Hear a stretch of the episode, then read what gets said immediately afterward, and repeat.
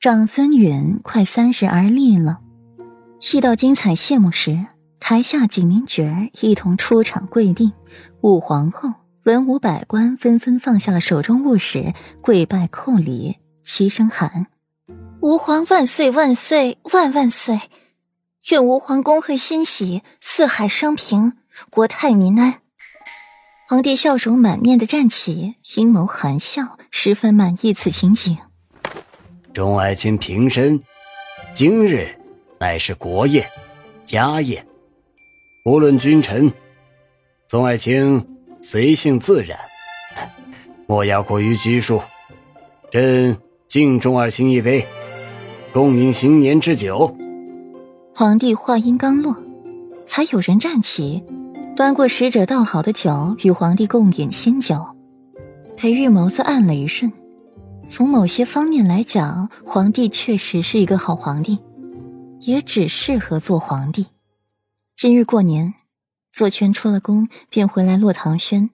内神分了小酒，备了小菜，再准备一方八仙桌，置于梅花树下，小口的吃着菜。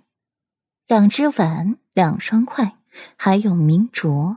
明纸在燃烧。华生，我不想浑浑噩噩下去了。他想做昔年的风光恣意的左世子，和裴义并肩作战，抵御外敌。可他不能走，连谢寒都不能走。左权刚想起谢寒，院子里的静谧就被人打破。左权，老子来找你喝酒了。左权眼眸一挑。命人再去拿碗筷，才悠悠道：“看向他，你不是参加国宴去了吗？不去，这老皇帝的国宴，谁爱去谁去。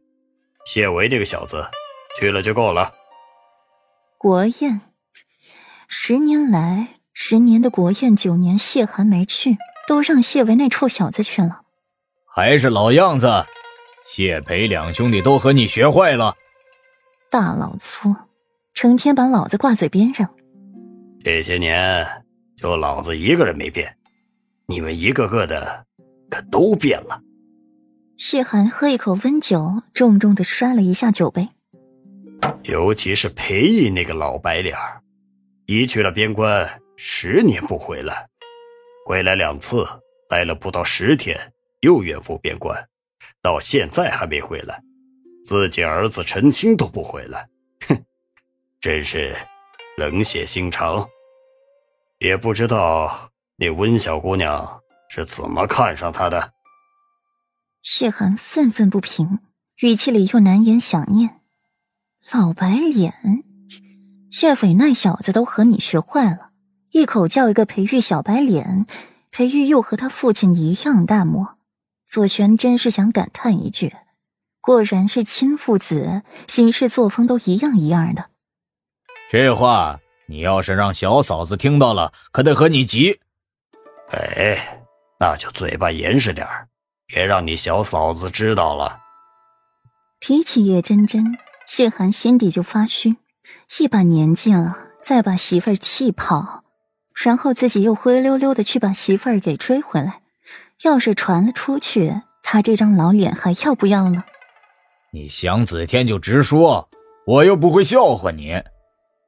子天是裴毅的字，谢寒这人刀子嘴豆腐心，心里面惦念自己的好朋友，却又拉不下这个脸面。滚！老子又不是断袖，想他干嘛？谢寒没好气地说，心底也着实想了。十年未见，那年封裴王，他正好出去了，正好与裴毅错过。行了，老子今天。就是来找你过年的，省得你又喝的不省人事，没把自己醉死。